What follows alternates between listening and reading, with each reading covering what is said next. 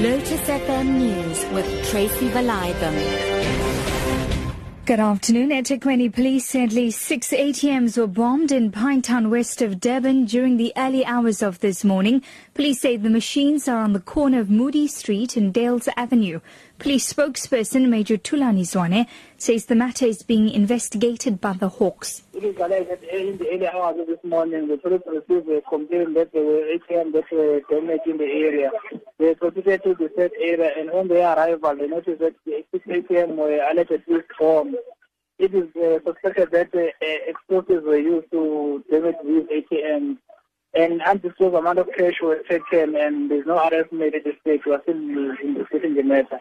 The Solidarity Movement is called for minorities in a future independent of central government. The new pressure group has used its future summit to launch a proposed 3.5 billion rand plan in Pretoria known as Help Mekaar, Afrikaans for Help One Another.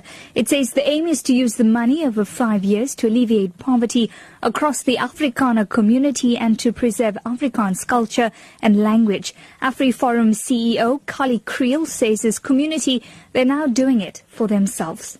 The fact is government cannot look after the interests of everybody and the communities should take their future into their own hands and take on the principle of self-help.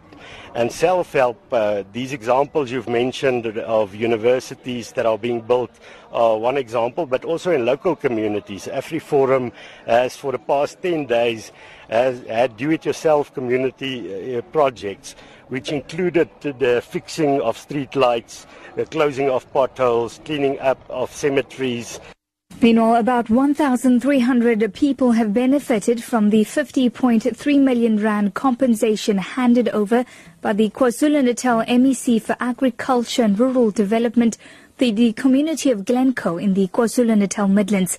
The department and the Commission on Restitution of Land Rights have compensated families that were removed from their places of origin to neighbouring townships between 1965 and 1967.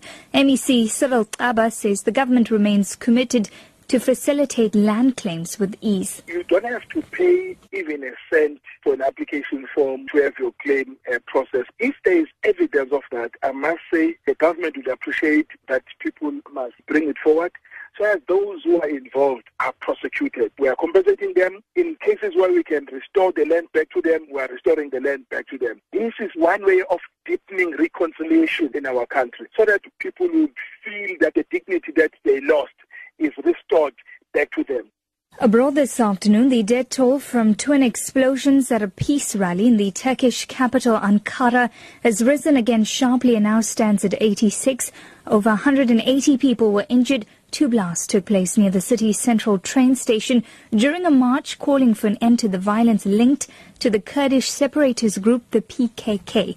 The BBC's Shazil Iqbal reports. The angry protesters start to throwing stones against police cars in the area where the explosions happened. The security sources said that the attackers choose that place because it's very crowded and it's very difficult for the Turkish security to searching hundreds moving in or out from the train stations in the same time. The people here, it's very uh, difficult to them to hearing that dozens uh, killed and get wounds in the capital uh, of Turkey. Back home this afternoon, a Durban family have bid farewell to three loved ones following a fire that gutted their South Beach flat two weeks ago. Long-serving SABC employee Geraldine Harman, her father Benjamin and her six-year-old grandson Milano lost their lives in a tragic fire at their apartment. Delivering a eulogy at the funeral service, her friend Bernadette King describes her relationship with her. Cheryl was a fun, loving person, a softie, always willing. Like uh, I'm with an organization that deals with abuse, and uh, she didn't know how much I did when she brought somebody to see me. And straight away she says, sign me up, I want to work with you. You know, it's difficult because we go away, we go way back. A top story this hour, eThekwini police say six ATMs were bombed in Pinetown west of Durban during the early hours of this morning. For Lotus FM News, I'm Tracy Valaydham. I'll be back with more news details at 5.